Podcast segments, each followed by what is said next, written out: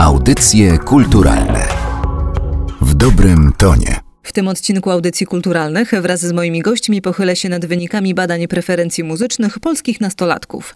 Badania przeprowadziło Narodowe Centrum Kultury pod koniec zeszłego roku. Ponad 2000 dziewcząt i chłopców w wieku od 12 do 17 lat wskazało, jakiej muzyki słuchają najchętniej. Najpopularniejsze gatunki to hip-hop, pop, rock, disco polo i dance.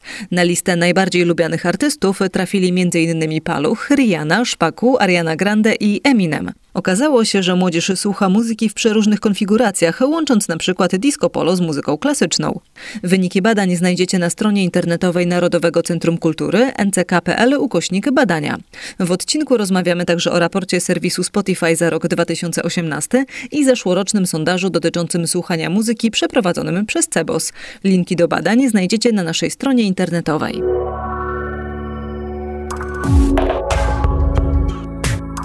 Przed mikrofonem Magdalena Miszewska. Zapraszam na kolejny odcinek audycji kulturalnych. Dziś e, skupimy się na badaniach preferencji muzycznych nastolatków przygotowanych przez Narodowe Centrum Kultury. E, rozmawiać o nich będę z dziennikarzami muzycznymi, e, z Arturem Rawiczem z CGM.pl. Dzień dobry. Dzień dobry, cześć, witam was. I z Markiem Chorodniczym, cześć. Dzień dobry. I na początek chciałabym wiedzieć, czy coś was zaskoczyło, kiedy przyglądaliście wyniki badań. Oczywiście będziemy je w trakcie naszej rozmowy omawiać dokładniej, ale mnie najbardziej chyba to, że młodzi ludzie wciąż interesują się muzyką. 99% nastolatków muzyki słucha. Ja podejrzewałam, że jest ich jednak mniej i że trochę to zainteresowanie muzyką e, mija. A czy wy mieliście jakieś zaskoczenia związane z wynikami tych badań? Ja miałem jedno zaskoczenie podstawowe na takim poziomie beta, że ktoś w ogóle robi takie badania. To było dla mnie zaskoczenie, że badamy, sprawdzamy jak i czego chcą słuchać y, no, przyszłe pokolenia, które gdzieś wejdą na ten poważniejszy rynek niedługo. Dla mnie zaskoczeniem była nieobecność Dawida Podsiadły, który jest e, dosyć mocno pompowany przez ogromną ilość mediów dostępnych, tych, które wydawałoby się wpływają bardzo mocno na opinię publiczną. Pomijając absolutnie kwestie e, artystyczne, bo oczywiście one są dyskusyjne, to nieobecność e, jego w pierwszej dwudziestce najpopularniejszych artystów, jednak oscylujących wokół gdzieś muzyki popularnej, jest e, dla mnie brakiem niezwykle ciekawym, bo te badania też nie pokrywają się dosyć mocno z listą OLIS. Nie ma tych takich przenikań, mm. które można powiedzieć, ok, przynajmniej co do zasady zgadza się to z tym, jaka jest oficjalna lista sprzedaży sprzedaży płyt w rozmaitych formatach e, w Polsce.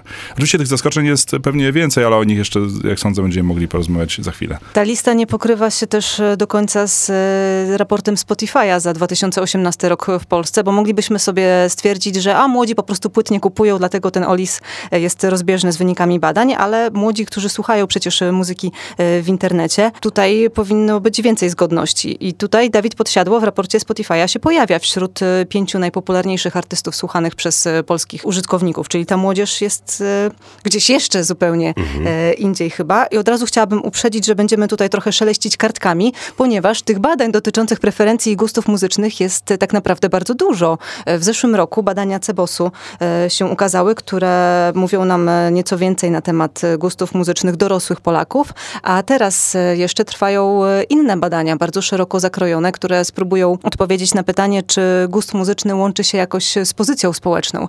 E, I te badania prowadzi Instytut Filozofii i Socjologii PAN i jak się ukażą, to myślę, że też będzie to ciekawy dokument, do którego warto będzie zajrzeć. No ale zajmijmy się tymi, które już są, czyli badania NCEK-u e, dotyczące preferencji muzycznych e, nastolatków.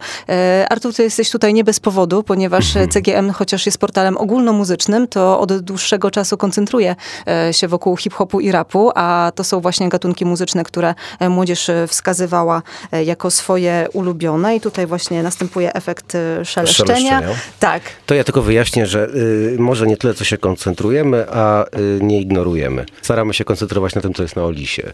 A że na Olisie jest y, to, co jest, więc y, to się też u nas odbija. Myślę, że tak jest w innych mediach również, więc tu się nie ma chyba z czego tłumaczyć. Ale 59% nastolatków wskazało rap i hip-hop y, w ogóle jako muzykę, której słucha, a wśród osób, które wskazywały ją jako pierwszą, czyli tą najbardziej ulubioną, takie takich osób mamy 25%. No i tutaj pierwsze miejsce e, ulubionych wykonawców e, to jest e, Paluch. I jeżeli chodzi o Palucha, to ja się zdziwiłam, bo to jest człowiek, który urodził się w roku 1985, czyli on jest po trzydziestce. Co on ma do przekazania młodym ludziom? Dlaczego akurat to on tutaj mógł się znaleźć na samym szczycie? Bo podejrzewałam, że jednak młodzież będzie słuchać raperów trochę młodszych. Wydaje mi się, że jeśli chodzi o Palucha, to jest to taka osoba, która przez w zasadzie ostatnią dekadę była dwudziestolatkiem jednak w większości czasu i do takich słuchaczy docierała y, jako osoba, jako artysta, jako postać.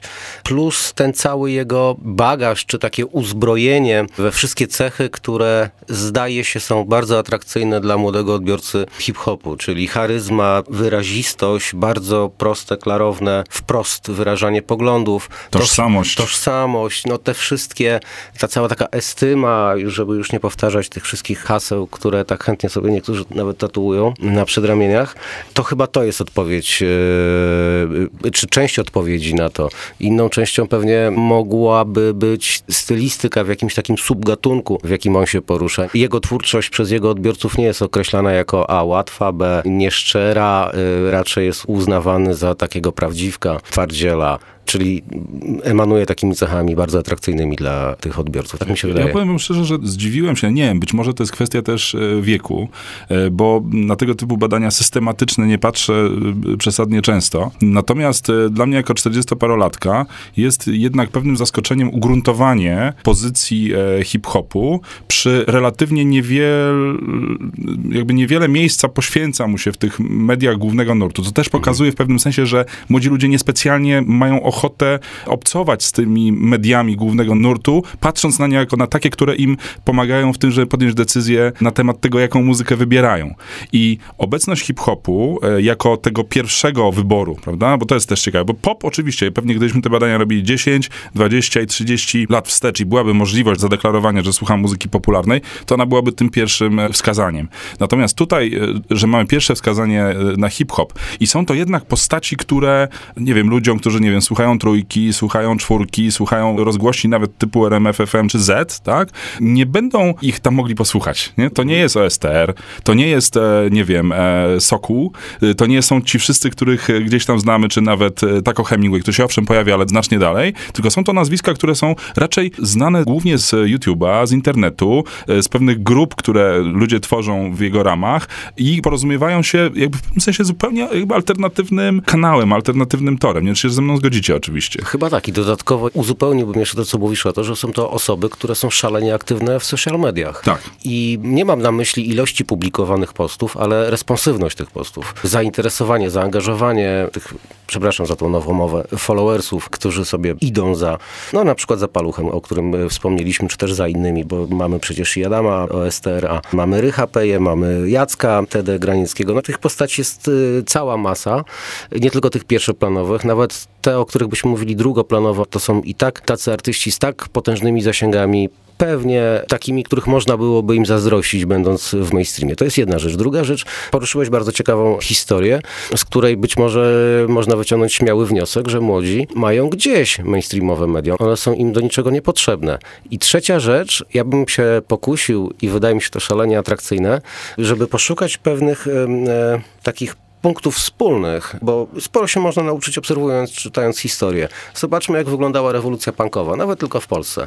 Punka też nie było w tak zwanym głównym nurcie, pomimo braku internetu i tych wszystkich zdobyczy e, współczesności.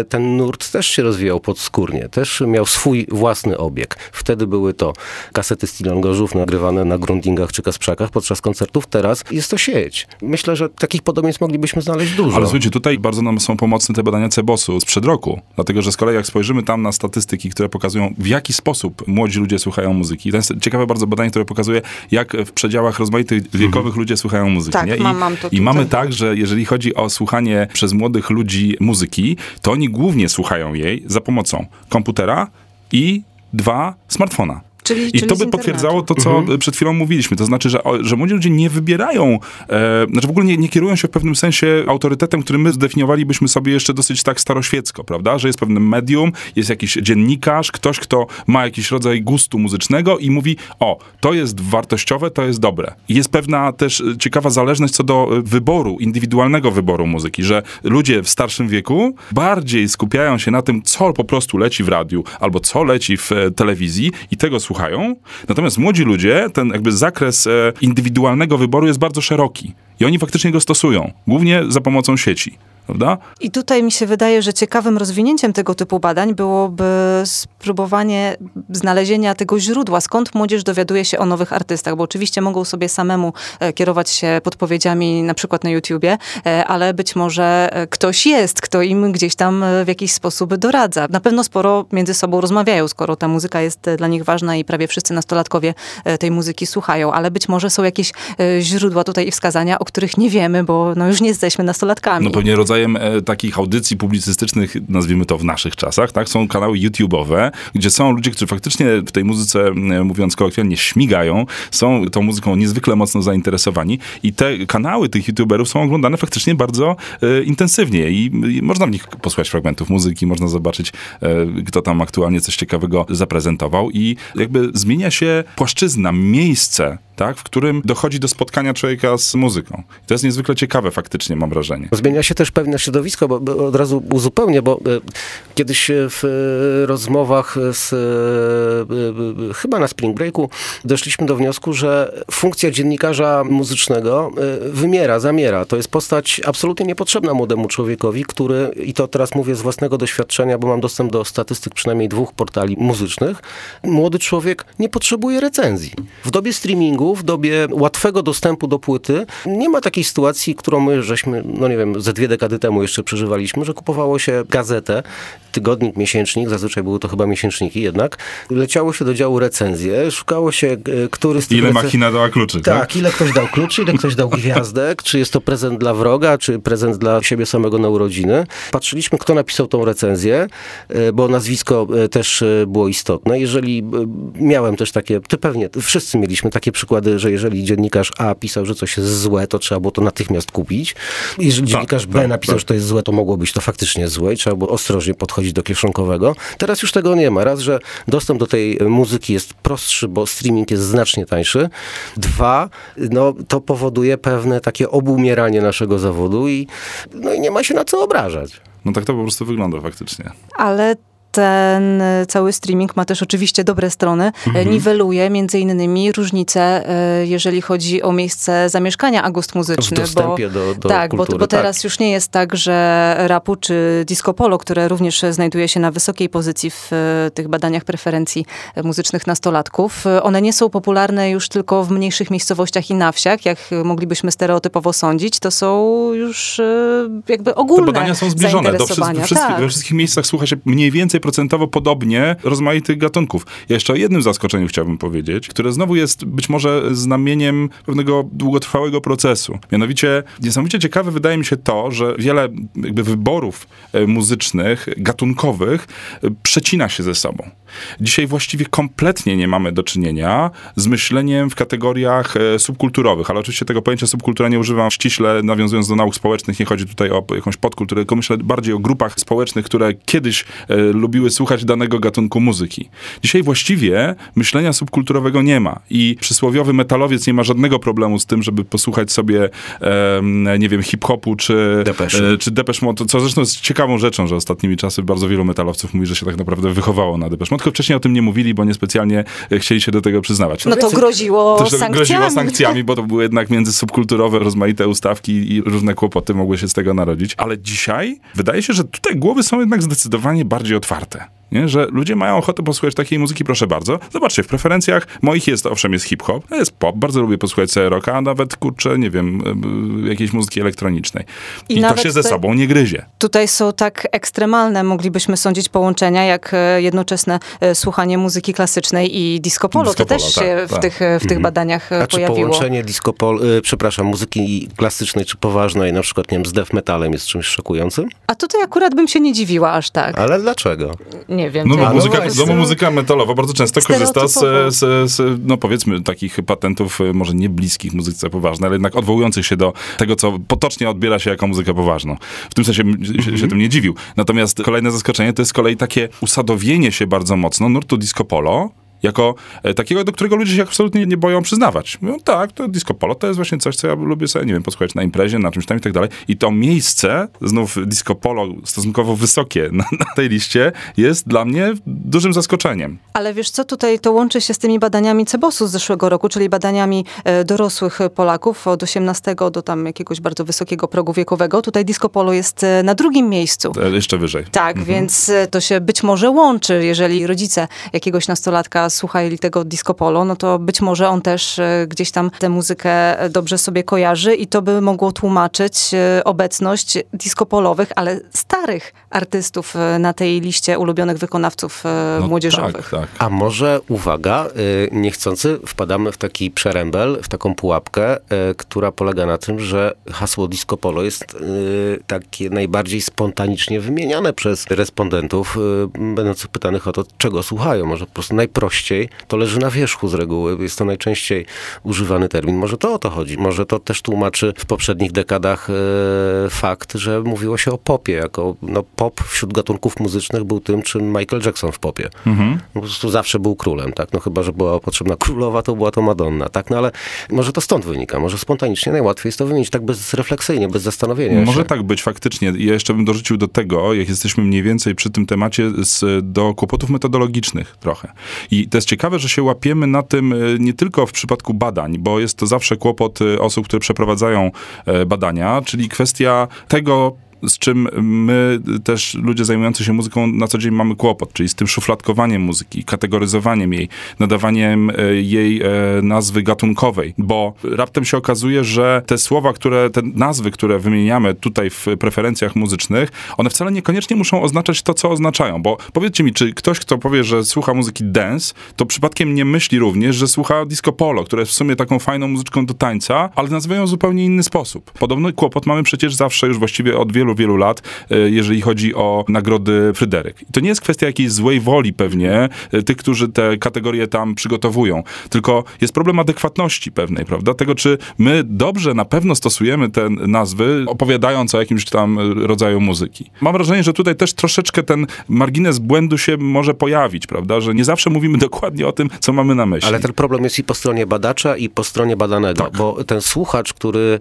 podnieśliśmy już przy tym stole e, Depeche Mode, słuchacz, który słucha Depeche Mode, może śmiało powiedzieć i nie skłamie, mówiąc, że słucha popu, rocka, I e, alternatywy muzyki. i muzyki elektronicznej. alternatywy, elektroniki, czy nawet densu. No Tak. jeżeli tam Remiksy Po- weźmiemy jeżeli pod po uwagę. płytę Prawda? Ale to ciągle mówimy o jednym wykonawcy, więc może faktycznie y, bardziej y, użyteczne byłoby, gdyby każdy na własne potrzeby przejrzał tę listę na przykład 20 czy więcej pozycji tych najpopularniejszych, najczęściej wskazywanych przez młodego człowieka, które wyszły w tych badaniach NCEK-u i sam sobie dopisał do nich kategorię, do każdego wykonawcy swoją kategorię muzyczną i wtedy może uzyskać zupełnie inne wyniki niż my tutaj mamy. No właśnie, bo ja się na przykład w ogóle nie odnajduję w tych kategoriach, e, które w tym e, badaniu powstały, ponieważ tutaj nie ma tych gatunków muzycznych, e, które ja słucham, a one istnieją i słucha ich na pewno więcej osób niż tylko ja jedna, więc to jest faktycznie pewna trudność, no ale jakoś trzeba było to zrobić, no jakieś trzeba było przyjąć nie, nie, nie, nie ma się co obrażać. No to trochę tak jak z demokracją, że nie ma lepszego systemu, więc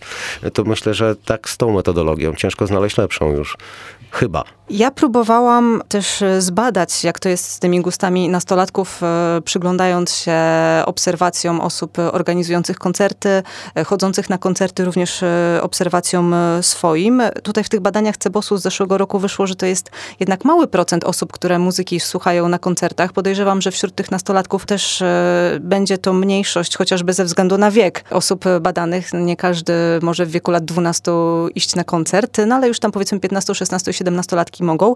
Ja bardzo rzadko widuję młodych ludzi na koncertach. Ja muszę tutaj zaznaczyć, że ja mam e, obserwacje subkulturowe, bo takiej muzyki słucham, na takie koncerty chodzę i to na jakieś około punkowe czy około rock'n'rollowe, ale też na taką część muzyki jamańskiej, tą bardzo skinheadowską chciałoby się powiedzieć, czyli, czyli early ska. reggae, ska, tego typu sprawy. Tam zobaczenie kogoś, kto ma 20 parę lat jest y, dosyć sporym wydarzeniem. O nastolatkach w ogóle chyba nikt już bardzo dawno na tych koncertach e, nie słyszał. I zanim was zapytam, e, czy wy na koncertach, na które wy chodzicie, spotykacie jakichś nastolatków, to powiem, że trafiłam kiedyś e, trochę przypadkiem, a trochę nie, na imprezę z gaberami. I to była cała sala wypełniona właśnie ludźmi, którzy wydaje mi się, że byli przed osiemnastką i chociaż jest to muzyka, która ma swoje korzenie w latach dziewięćdziesiątych, czyli dla nich chciałoby się powiedzieć, że już jest no, trochę zabytkiem, mhm. to jednak oni tego słuchają. Widzę, że oglądają filmy na YouTubie, jak do tego tańczyć, bo tych popisów tanecznych tam nie brakowało, ale to był pierwszy raz od dawna, kiedy ja się znalazłam w miejscu wypełnionym nastolatkami. I do tej pory myślałam, że oni po prostu przestali chodzić na koncerty, bo nie mają na to ochoty. Okazuje się, że są imprezy, na których oni się pojawiają. Ta muzyka elektroniczna, no to jest jednak 21% w tym badaniu NCK-u, czyli okej, okay, no i dance. Może oni to nazywają też dancem. E, więc tutaj te procenty wtedy by rosły, więc faktycznie na te imprezy chodzą. Ale czy wy widzieliście ostatnio nastolatków na koncertach? Ja się odwołam do relacji bezpośredniej, czyli rozmowy z jednym z e, szefów dużego klubu muzycznego, który regularnie kilka razy, czasem nawet w tygodniu organizuje e, koncerty w swoim e, dużym, nawet bardzo dużym klubie i dzielił się ze mną niezwykle ciekawą refleksją. To znaczy, on organizuje też koncerty zespołów czy gwiazd, które są wyznawane, czy są bardzo dobrze słuchane przez e, e, ludzi bardzo młodych, czy młodzież taką, która już zaczyna się ocierać o nominalną dorosłość, tak? Czyli powiedzmy taki przedział od lat 15 do 19-20. I teraz, gdybym nie doświadczył tego e, samemu, to bym powiedział, że może on konfabuluje. Otóż powiedział mi w ten sposób, że te gwiazdy, które faktycznie są gwiazdami dla, nawet alternatywnymi gwiazdami dla, dla młodzieży, gromadzą ludzi, którzy wypełniają ten klub lub do ostatniego miejsca. I to jest właśnie ten przedział. Ja kiedyś syna odprowadzałem na koncert, który ma 17 lat. W tej chwili nie pamiętam artysty, który tam występował, przepraszam. Natomiast e, faktycznie stałem z nim w kolejce, która nie kończyła się po prostu. I aż do momentu, kiedy wszedł do klubu, dopiero potem się pożegnaliśmy, on wszedł, powiedział, tato, tam nie można było w ogóle wejść i jak ja obserwowałem tę e, kolejkę, to była kolejka ludzi bardzo, bardzo e, młodych. A jaki to był gatunek? To był jakiś taki dziwny hip-hop, którego trudno trudno mi do końca skategoryzować, bo posłuchałem kilku nagrań, jakoś bardzo wydało mi się manieryczne, ale coś w tym ludzie młodzi widzą. I powiem w tym kontekście o koncercie Ulver, na którym byłem, e, pamiętam, chyba z tydzień czy dwa tygodnie wcześniej i sala wydawała mi się też pełna, ale tych ludzi było dwa razy mniej.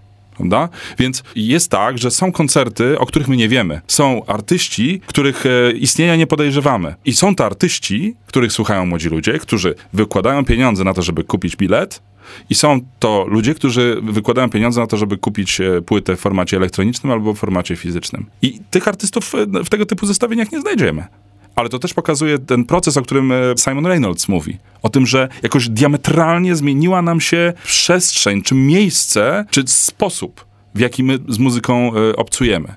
Czyli te kategorie pokoleniowe zaczynają odgrywać bardzo poważną rolę, że my po prostu przez ten e, mur nie jesteśmy się w stanie zwyczajnie przebić. Nie możemy tego poznać bo nie jesteśmy omnipotentni. Ta przestrzeń sieci jest nieprzebrana, jest nieskończona. Prawda? A za tym, o czym mówisz, idą też problemy z e, metodologią i z próbą mierzenia, badania tych, e, czy strumieni danych, które odpowiadają za poszczególną muzykę, czy też w jaki sposób zachowują się użytkownicy, czy też wreszcie na koniec wskazanie, co jest najbardziej popularne, bo same wskazania być może to jest za mało e, i te dane, którymi do tej pory się posługiwaliśmy. Żeby zilustrować, co mam na myśli, parę lat temu na Openerze występował pewien artysta, artysta, który, nie chcę go wymieniać e, z imienia i nazwiska. W każdym bądź razie pod sceną, dużą sceną miał no, spokojnie z 30-40 tysięcy ludzi. Natomiast y, stojąc gdzieś z boku i obserwując i komentując to akurat z osobami z wytwórni, która wydawała tegoż artystę w Polsce, bo nie był to polski artysta, usłyszałem, że gdyby chociaż jedna piąta osób, które stoi pod sceną, kupiła płytę, to ten gość czy gościca, już nie będę. Y, y, Gościuwa. Gościuwa. Gościca jest fajniejsze. Jeszcze ale jest gościni, będzie. to tak. No, e, to, to, to, to by, osiągał no, rekordy sprzedaży. A z kolei te 30-40 tysięcy osób pod sceną znało nie tylko największe hity, ale znało po prostu repertuar. Śpiewało i bawiło się. W związku z tym, jeżeli nie znajdujemy tego na Olisie i sprzedaży płyt, y, odbicia popularności takiego gościa i gatunku, który on reprezentuje, nie znajdujemy znajdujemy tego na przykład, nie wiem, w streamingu, bo wcześniej jeszcze ten streaming, ja mówię o tym momencie, kiedy streaming powiedzmy wybuchał u nas dopiero, więc y, te pirackie działania, nielegalne dystrybuowanie muzyki pewnie miało gigantyczny wpływ na to i troszeczkę też tłumaczyło sytuację pod sceną, że gość, który nie sprzedaje płyt, nie jest grany w y, mainstreamie, a jednak kilkadziesiąt tysięcy ludzi przychodzi i to zapewne nie są wszyscy, którzy go znali, bo pewnie nie każdy dostał bilet, nie każdego było stać i tak dalej, i tak dalej. To też pokazuje, jak my troszeczkę błądzimy i troszeczkę zgadujemy. I też potwierdza opinię o tym, że dzisiaj artyści głównie jednak, zwłaszcza z tego, nazwijmy to, średniego pułapu, nie bardzo niezależni i też nie bardzo gwiazdorscy, zarabiają po prostu głównie na koncertach. Mhm. Bo jeżeli jeździcie metrem czy tramwajami, ja właściwie jeżdżę całe swoje życie, to jak teraz obserwuję, jak, jak dzieciaki, jak młodzi ludzie słuchają muzyki, oni nie słuchają nawet jak mają w telefonie y, tam gdzieś tam posegregowaną muzykę na Spotify. Ja tylko i wyłącznie widzę odpalony YouTube.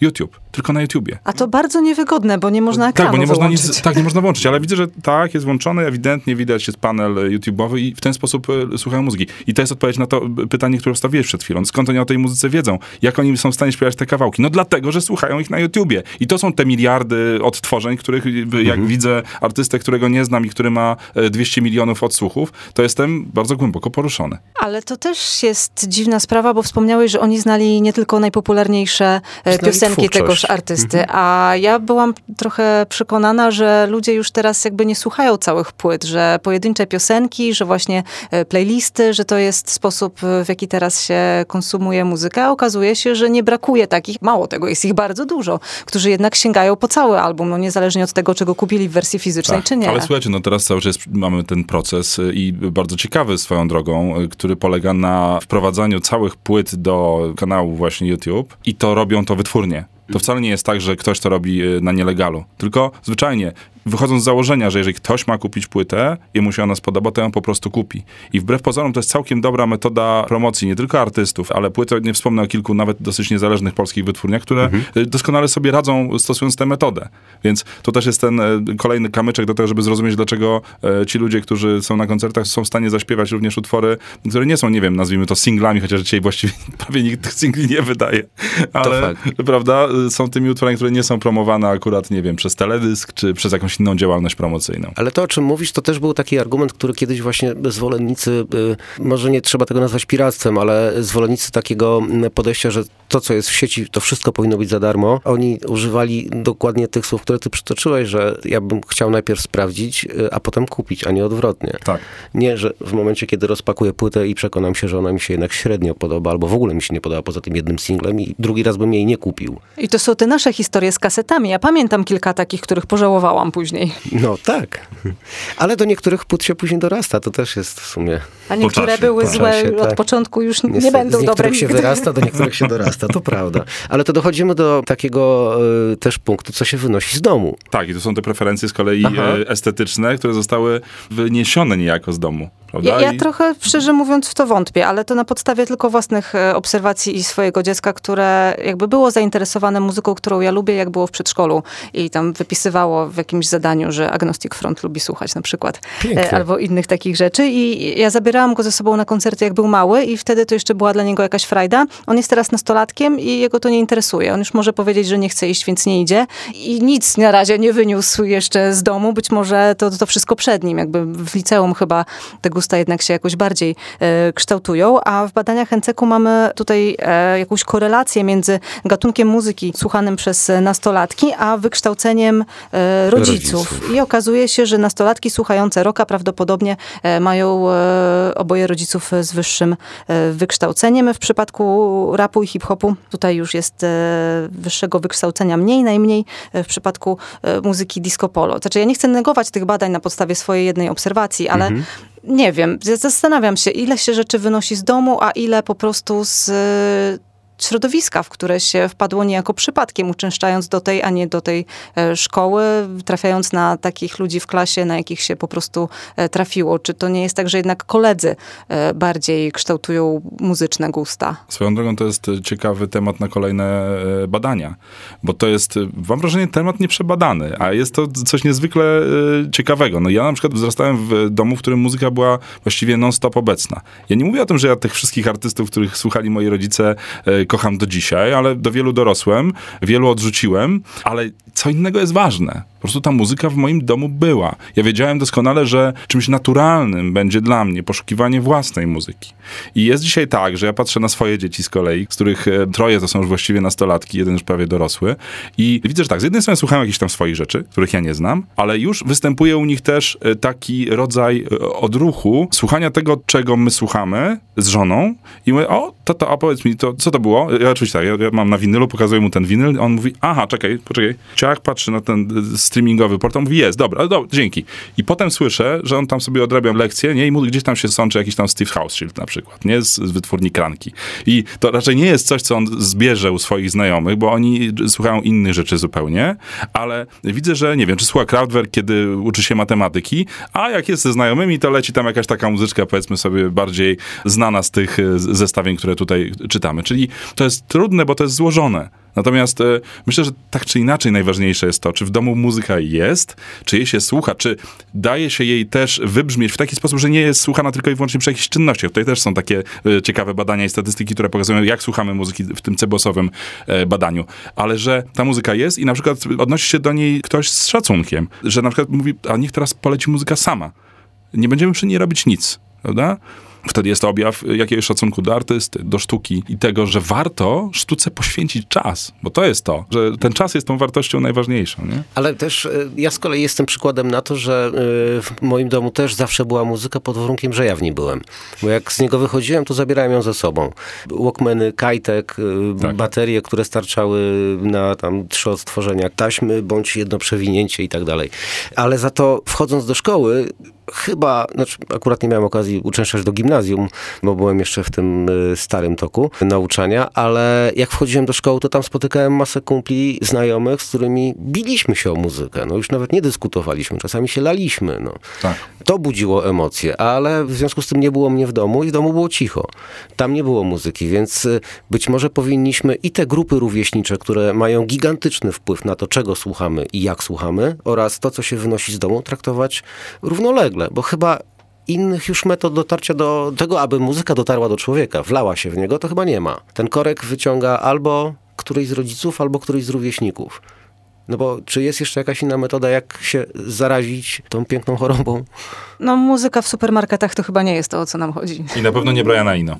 No tak, no znaczy no, wymyślono nawet na to termin, jest to określane słowem muzak, muzak. Y, czyli taka muzyka tła, no, y, muzyka do windy, takie wypeł- taka tapeta, no, tapeta. Więc jeżeli ktoś szuka tapety, no to prawdopodobnie będzie ją wybierał y, bardzo szybko i bezrefleksyjnie, absolutnie, nie zastanawiając się, czego potrzebuje, ma być po prostu fajnie i nie przeszkadzać. No a zabawa się zaczyna trochę dalej. Czy mamy jakieś ogólne wnioski dotyczące tego badania? Bo zbadaliśmy, czego słucha młodzież, jakiej muzyki, e, jakich artystów i co możemy z tym zrobić? Komu może się to przydać? Co można zmienić? Być może zainteresować właśnie te media głównego nurtu artystami, których młodzież e, faktycznie słucha. Ale to znowu ktoś musiałby podjąć decyzję, którymi to artystami wypadałoby zainteresowywać tych młodych ludzi. No bo wracamy do punktu wyjścia, czyli ten młody człowiek chyba nas nie potrzebuje, nas jako dziennikarzy muzycznych. Ten młody człowiek nie czyta recenzji, ten młody człowiek, zanim kupi płytę, jeśli ją kupi, to sobie ją pozna na wylot legalnie a potem być może kupi bilet na koncert i być może miarą wielkości artysty jest ilość e, sprzedawanych przez niego biletów w ciągu roku, a nie ilość reklam, w których wystąpi, czy powiedzmy te przychody z bycia celebrytą, no bo praktycznie no wielu, wielu wykonawców, którzy znajduje się na topie tutaj tych najpopularniejszych artystów, to są z jednej strony no przynajmniej połowa. To są z jednej strony faktycznie muzycy, z drugiej strony ta funkcja celebrycka jest bardzo rozwinięta u nich. I pewnie sami moglibyśmy na naszym poletku znaleźć masę takich artystów, którzy są powszechnie rozpoznawani. Są to osoby uznawane za no, jakieś, nie wiem, kształtujące gusta, które są szalenie popularne, no ale jakby tak popatrzeć, ile te osoby grają koncertów, a ile z nich jest biletowanych, no to być może to jest jakiś taki kwantyfikator. Tak, jeżeli patrzymy na tę listę, ja mam wrażenie, że ci artyści, y, którzy na niej są i mają status y, mega gwiazd, no to ich naprawdę nie musimy dalej i więcej pompować i, i wydawać jako to mięso, które się gdzieś tam wałkuje w rozgłośniach radiowych, Ale bo to, mamy to tutaj są na tej liście. artyści No właśnie, no mamy tych, tych popowych, mamy Eminema, mamy Rihanna Marianę jest. Grande, mamy Rihanę, mamy Michaela Jacksona, co jest czymś niesamowitym, że jakiś taki jest ten jeden punkt, Michael Jackson. Spodziewałem się, że może to będzie, nie wiem, ktoś inny, ale jednak jest ten Michael Jackson. Niesamowite, że nie ma Madony na przykład, prawda? Że, a jest Może Michael Jackson wyparł y, Presleya na przykład. Może tak. E, Więc y, co do nich, y, raczej y, myślę, że ten zabieg y, nie byłby potrzebny. A z kolei, gdybyśmy spróbowali ten zabieg zastosować wobec tych artystów, których w ogólnym obiegu nie ma, to może się okazać, że za rok, kiedy będziemy czytać te badania, to tych artystów już tam nie będzie. Dlatego, że zmieni się ich status, bo ich status, pewna wiarygodność, którą mają wśród słuchaczy, których kilkanaście minut temu określiliśmy jako tych, którzy y, no, do nich docierają na swój sposób, którzy nie mają jakichś ogólnych y, mediów i bardzo dużych kampanii promocyjnych właśnie w legalnych mediach, no to oni stracą ten status y, tych, y, którzy są wiarygodni, prawda? Jeżeli stracą status tych, którzy są wi- wiarygodni, automatycznie wyprą ich ci, którzy będą robić to samo, ale bez namaszczenia e, mediów e, muzycznych czy dziennikarzy muzycznych. To być może to, co się dzieje w kulturze hip-hopowej, o której powiedzieliśmy sobie, że ona jest bardzo aktywna, ona ma swój niezależny obieg i tak dalej, i tak dalej, i tak dalej, e, to być może powinniśmy popatrzeć na to całe zjawisko w ten sposób, że nie do końca prawdą jest to, że subkultury y, jakoś tam wyginęły. Być może ta kultura hip-hopowa jest taką jedyną sierotą tak. już po tym dawnym podziale na subkultury. Jest to jakiś taki rachityczny, już szczątkowy, ale jednak jest y, no, takie zjawisko subkulturowe jednak. No tak, bo żadnych innych nie mamy reprezentowanych tutaj wśród tych artystów. Mhm. Nawet chyba żadnego rockowego artysty poza Edem Sheeranem, no ale ciężko go powiązać z jakąkolwiek e, subkulturą. Nie ma tutaj rockowych artystów na tej liście, czyli został, został ten hip-hop. A nadal rock jest bardzo e, często wymieniany jako trzeci pod względem, tak. Tak. Przy pierwszym wskazaniu jest to trzeci gatunek, e, jeśli chodzi o popularność. No więc e, pierwszego wskazania, no to coś nam się tu rozjeżdża. Tak mi się wydaje. No tak, skoro nie mamy żadnego Mhm. rockowego artysty, to... Z drugiej strony arcyatrakcyjne wydaje mi się porównywanie takich badań później w czasie, zwłaszcza jak migrują słuchacze wraz y, z przechodzeniem do poszczególnych grup wiekowych, jak migrują też między y, tymi y, gatunkami muzycznymi. To też może być szalenie ciekawe. W jaki sposób, które wraz z wiekiem y, odbiorcy, które gatunki tracą na znaczeniu, a które zyskują. Po prostu powtarzajmy badania, co, co Badajmy. jakiś czas. Co więcej, daliśmy już co najmniej dwa tropy na nowe badania, co jest rzeczą bardzo dobrą i może jakaś mądra głowa nas po prostu usłyszy. Audycje kulturalne w dobrym tonie.